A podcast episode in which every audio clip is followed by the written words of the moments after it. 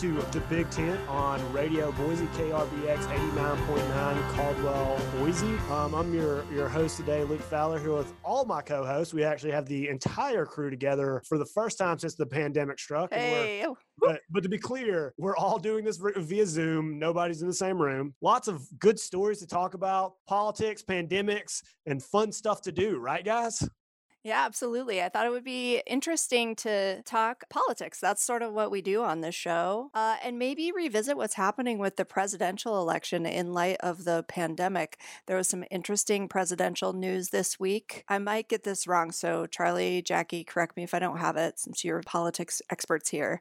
Justin Amash, who is a former Republican from Indiana, I think. Michigan. Oh, Michigan. He switched from Republican to independent. Was it before the impeachment hearing started? Yeah, it was right before. Yeah, it was last fall. Yeah, he thought the president should be impeached based on the evidence. And now he is declaring that he's going to run for president as a libertarian. Politics Twitter is freaking out because they are worried that this is going to be a spoiler that is going to throw things, I should say liberal politics Twitter, that's going to throw things in President Trump's favor. What are your thoughts about that?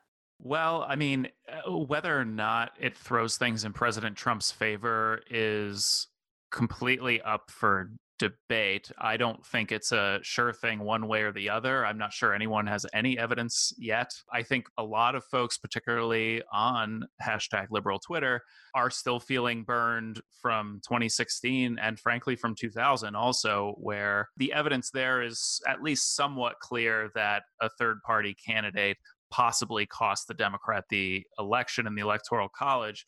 And there is some reason for concern here for Democrats, particularly since Amash is from Michigan. Part of the calculation behind this, I think, is that he was going to have a lot of trouble getting reelected anyway. A lot of the Republicans in his district probably thinking about voting for someone else, like whoever the Republican nominee was. And Trump, of course, trashed him on Twitter. You know, Amash is not a very well-known guy. I think even folks like Gary Johnson in 2016 had more name recognition than someone like Amash. And so, again, I think, you know, we've been talking about COVID-19 and his ability to get huge name recognition while campaigning from his living room or wherever. You know, I don't necessarily, I'm sure I'll be eating my words in 9 months, but I don't see him gaining a ton of name recognition traction, but that's just me. Plus, ideologically, libertarians are pretty far from Democrats, so it's unclear that a libertarian candidate would pull much from the Democratic candidate. He could from the Republican candidate.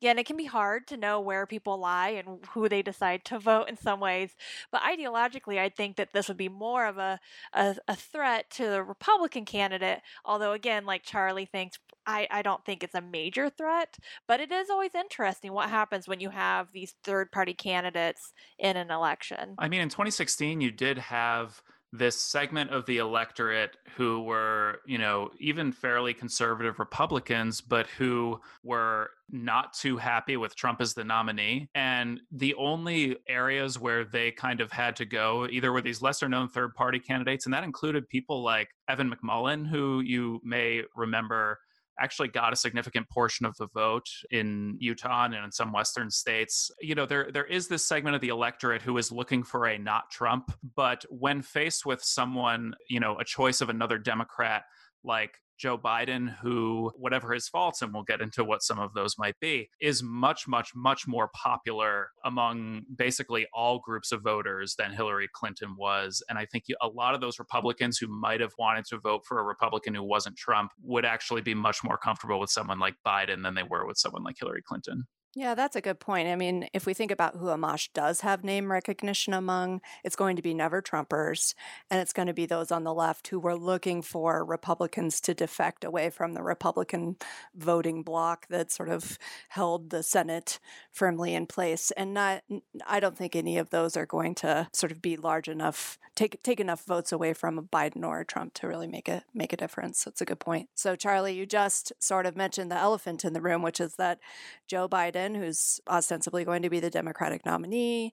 We really haven't been seeing much of him. We think that's probably intentional, right? Trump's been doing himself no good with a lot of his, you know, television appearances and stuff like that. So Biden is purposely laying low. But there are these accusations that are emerging that he sexually assaulted a young, I think Tara Reddy, I think is how she pronounces her name.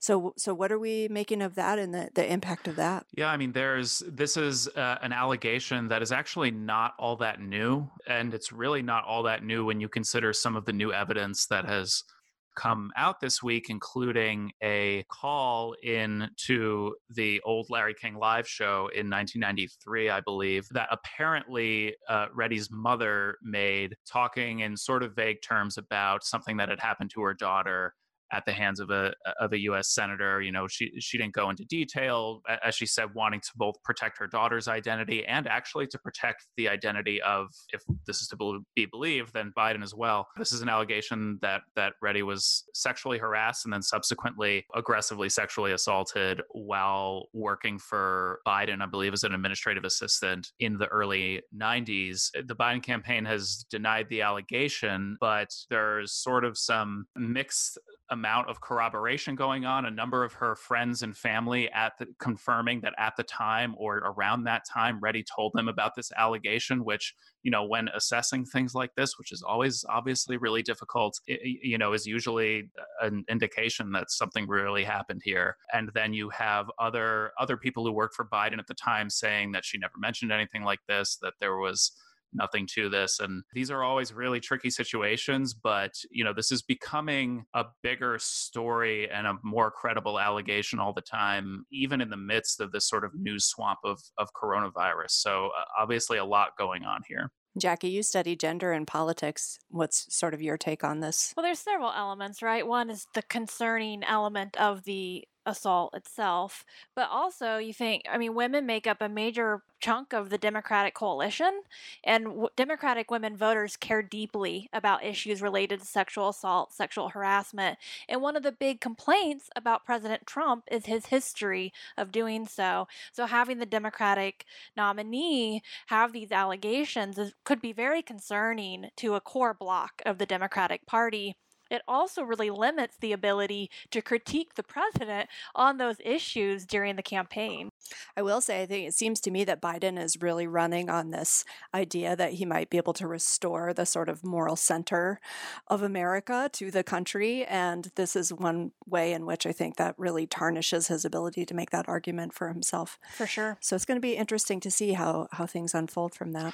Yeah, and I think a big question going forward, I mean, with the election in general, aside from this story, things have, like you said, Jen, Biden's just gotten out of the way and let Trump do his thing. And that has paid him dividends, at least in a lot of the polling that we've been seeing. We've been seeing Biden doing a lot better and Trump doing a lot worse among two really key demographics, one being independents. Trump's approval rating is absolutely plummeting among independents in the last couple of weeks, particularly in regard to his coronavirus response. And it's plummeting among older Americans, which are like 65 plus, who, as we know, tend to be more at risk for coronavirus. And as we know, tend to be one of Trump's core voting blocks. And so, you know, that's a group of voters that we know votes really reliably. And that's got to be something that Biden is feeling good about. And so one thing I wonder with these allegations is if and how much it's going to sort of outlast this kind of last few weeks of coronavirus, which doesn't seem to be abating anytime soon. And it's hard to know, you know, what kind of news stories are really going to break through in a year like this, in a cycle like this, with this kind of all-encompassing story looming in the background. I mean, maybe he's just hoping to wait this out. But like Jackie said, a lot of voters, especially a lot of women voters, aren't going to think that's good enough. Yeah, that said, November's a long ways away. That's right. We're about to take a break, but I think we want to remind folks that around this time, we would normally be having Radiothon, which is a way that all of our listeners can support the kind of community-based, community-supported radio that we do here at Radio Boise. All of us are volunteers. We've figured out how to keep making this show from home because we really care about Radio Boise. We care about the mission. And so we want to really encourage you at this time, if you are able, if you can, to go to radioboise.org, hit that support button, and consider making a one-time donation or repeating donation to keep us on the air, to keep all of our friends and colleagues at Radio Boise, who provide you with great music, great public affairs programming, great cultural programming, on the air. We're going to take a quick break, and when we come back, we're going to talk about ways to stay in quarantine and what might tempt you to come out. Stay tuned. All right, we're back on Big Tent Radio and Radio Boise, and we're talking about pandemic and quarantine and trying to deal with some of the monotony that has started to set in after several weeks of this. I sent Jackie and Charlie and some of our colleagues kind of an irritated text this weekend, because I was picking up some food in Hyde Park with my wife, and I drove past a certain restaurant with a nice patio, and there was a couple of dozen people out on the patio just drinking beer and having a good time. And we all really like drinking on patios, but we've not been doing it for obvious reasons. And so I texted him and said, look, we're boycotting this restaurant from here on out. Just really irritates. And then Monday morning, there was a article in the Idaho Statesman where apparently this blew up on Facebook, and there was tons of complaints called in. And so I was not the only person that got really irritated about this, which is very interesting to see the overwhelming community response to this, where it is a lot of people really upset to see everybody else not taking this quarantine seriously, even though there's this big pull to drink on patios, especially as it gets sunnier and the weather gets nice and you really want to be outside. Yeah, I think as this weather gets nice, you're just gonna, walking around the north end, there are just tons of like backyard parties and stuff happening. I saw a group of young people. They were out in their front yard. They were shaking hands. They were drinking beers. And I was like, oh, man, clearly. They were shaking hands? These folks. Oh, no. They were shaking hands. Yeah. I was like, clearly the pandemic's over. Yeah. No, there was handshaking. And it's like I had a visceral reaction to it. Like, I feel like there's a taboo that I've deeply internalized around people being close to one another and touching one another. And I have such a strong reaction when I see people violating it now. So it's really interesting to see that some folks are just like, I'm out of here, and they're going to go sit on the patio. And other folks like me are like, no, can't do it.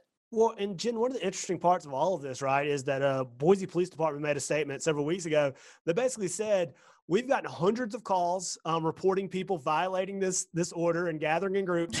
And basically they followed up with, look, we don't really have the resources to go out and respond to these, so don't call it in. Just use your best. Like, try not to. And it's just like, how are you not going to enforce this? How are you telling citizens not to call these things in when we're supposed to be doing this, right? So I think that's really interesting, because I mean, ultimately what the city is saying is, hey, don't congregate in groups, but if you do, nothing's going to happen. That feels like that's a political decision too, right? Especially in Idaho, where you have a small but very vocal minority of people who feel that this is an infringement on their civil liberties and their constitutional rights. I don't think those are good arguments, but they're making those arguments.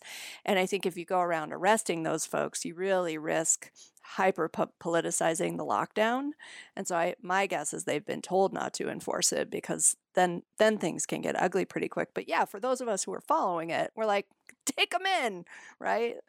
I'll agree that it's definitely the right move on the city's part to not aggressively enforce this, but it's also very, very frustrating from my perspective, as I see him, like, the reason this is going to last another 2 weeks is because of you bunch of idiots. Like, if you'll just stay in your homes, this will be okay. Which I think is where that social pressure can be effective, right? Is, saying something or like, I think that's where we can help push behavior, nudge the behavior we want by like being like, no, it's not okay to go in the stores without a mask. Like, put a mask on. But so, Charlie, you have some things that are helping you to stay like in the house and to stay entertained and sort of keep your mind off of what you might be missing out in the larger world. And so what's been on your list?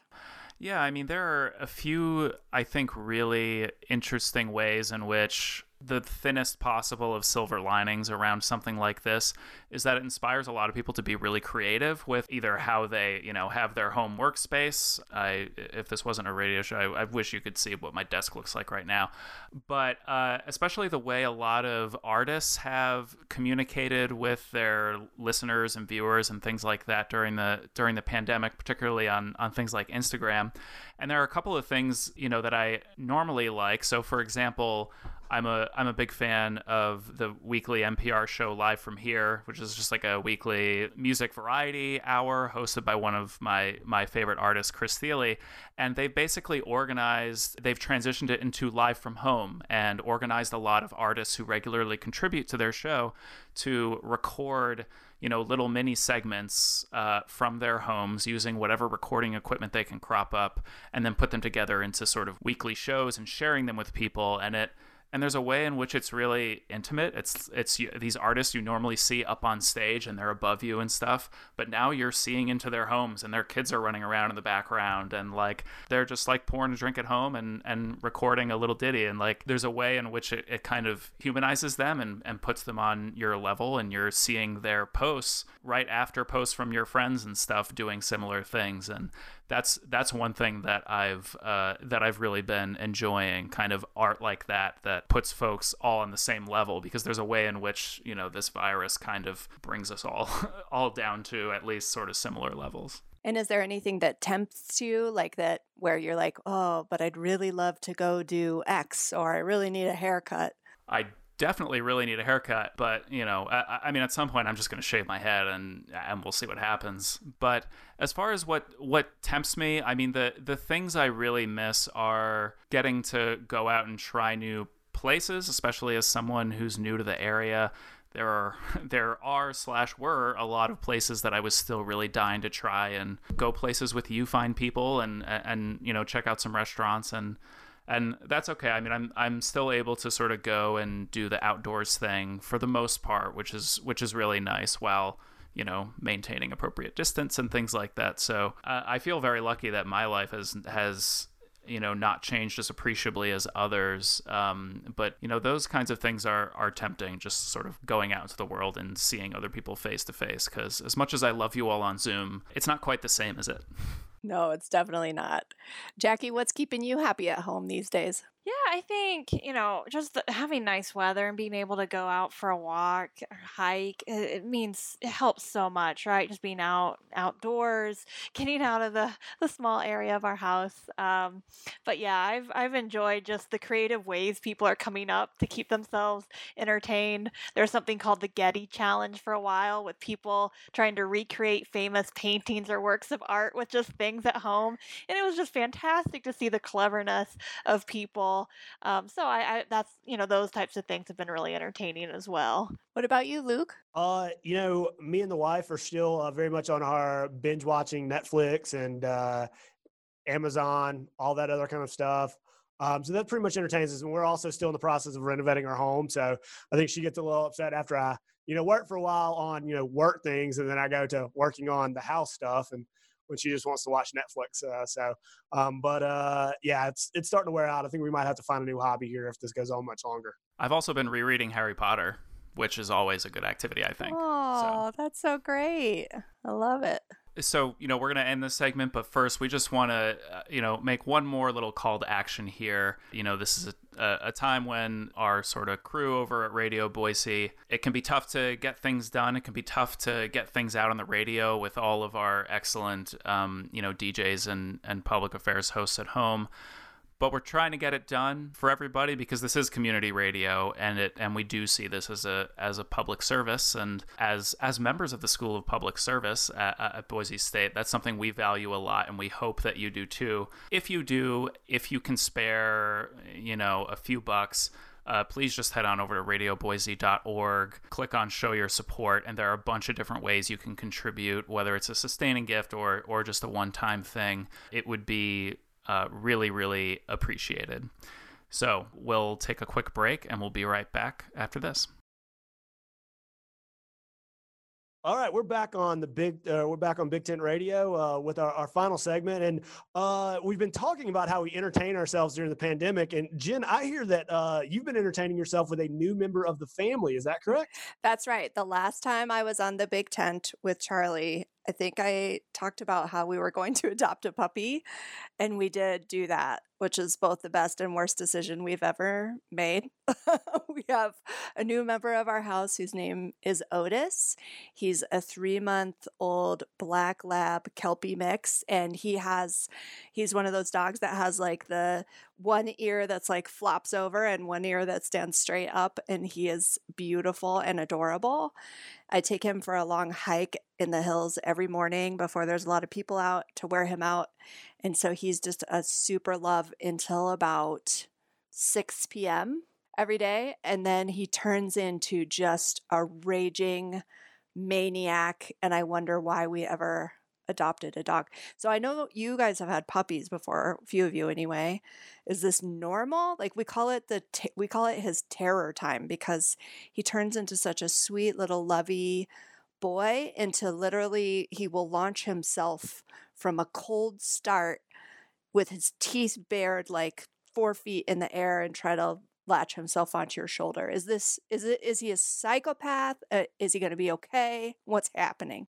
The bad news is you're giving me some like traumatic flashbacks from when my dog Roadie was 12 weeks old. When I got him, he had only two modes. His two modes were, he had three modes. One mode was just like sleeping as if he were dead. Another mode was chewing on, like trotting around and chewing on anything he could possibly find. And his third mode was exactly what you just said, just unexpectedly sprinting across the room towards nothing, I guess, with no particular goal in mind, just really trying to get out his exuberance for life. And it would happen at night, like as like I'm usually sort of settling in for the night and trying to wind things down. He's ready to wind it up. Like when we had I don't know, Jen, if you do the crate, but oh yeah, I had him in the crate to start out to, you know, crate train him to go potty at the appropriate time. And I would put him in there at like 10 o'clock when I was ready to go to bed, and he would be like ready to party, just like bopping around the crate and digging up the newspapers and stuff. And, you know, looking back, it's entertaining, but I didn't get a lot of sleep for a little while. So I am in total solidarity with you, but it will get better. Okay, I hope so. I will say he sleeps through the night, which is awesome. And we've only had him for a couple weeks and he's already potty trained, which is awesome. But it's like a 2 or 3 hour period. And that's, Charlie, you nailed it. It's like I'm on Zoom or Blackboard or screens, whatever, all day long. And then I come upstairs and I'm bleary eyed and like just want to have dinner and relax. And he's just like, that's right the moment when he's ramping up and he's like, full hour of power. So Luke, you have dogs, right? Like, does this sound familiar to you? Maybe you haven't had puppies. I don't know. Yeah, I've had two dogs, but I got them in grad school. So It was a different time and place in my life. And maybe I was up at 10 p.m. or midnight hanging out with them more often than I was getting up early. So I think they went through different experiences, particularly like I had a house and I had lots of friends that would come over. And so they were just kind of the center of the party all the time. And so they loved it. But so they're very old now, or they're 10 or 12. And so they really just like to lay around the house all day and just kind of follow you around from room to room. But it's kind of funny that one of them is very stuck in his ways and he likes his routine. If you break from the routine, it very much upsets him. So he doesn't like that my wife sleeps in now. And so when it's time to get up and go from the bedroom to the living room, if she's not up, he gets very upset and starts barking, and she doesn't like that. So those are the type of conflicts we run into my house. Our dog's also a bit older now, 12 or 13. We adopted him when he was 2. So he was a little bit of a puppy, but not really anymore. But he still will get the zoomies every once in a while and run around the house like crazy and be squeaking toys and throwing them around. But he's not very destructive anymore. So I think that's the benefit of an older dog. Well, the other funny thing is that he's like, when he is having his hour of power, he like walks around like he's very a big dog and he rules the roost. But then, you know, he is also a pandemic dog. And so there's nobody coming to the house. There's not a lot of people coming and going. And so when I do take him for walks and he sees other humans or other dogs, he is such a big baby. He's like, who's that? And he's terrified. So yeah, two modes. One is like, I will destroy you. And the other one is, I'm afraid of everything. The poor guy is going to have quite the adjustment when people start going back to work. He is. It's a whole generation of puppies because, you know, like people are adopting puppies like crazy right now. Yeah. And all of them are going to have to be socialized at some point. Yeah. So clearly we all very much love our dogs and our pets and are giving them tons of attention. But this is something that goes on largely at the School of Public Service. So we have lots of colleagues. And Charlie, I believe that you were partially in charge of a contest related to this recently, correct? Yeah, I mean, I have a ton of work to do and papers to grade and you know, research to do and a book to write. And so what I have decided to do is like fling all my time and energy into organizing and putting on a pet photo submission competition and a subsequent awards ceremony, which will be taking place tomorrow over Zoom. We put out the call to everyone in the School of Public Service, faculty and staff, and they submitted I think about 70 pictures of various pets. They went above and beyond. We ended up with 5 categories that I'll share with you, and we'll share some of the key photos from these submissions. But we had 3 different dog categories. We had most fashionable dog, we had cuddliest canine, and most pose-worthy pup. And then we had a cat category.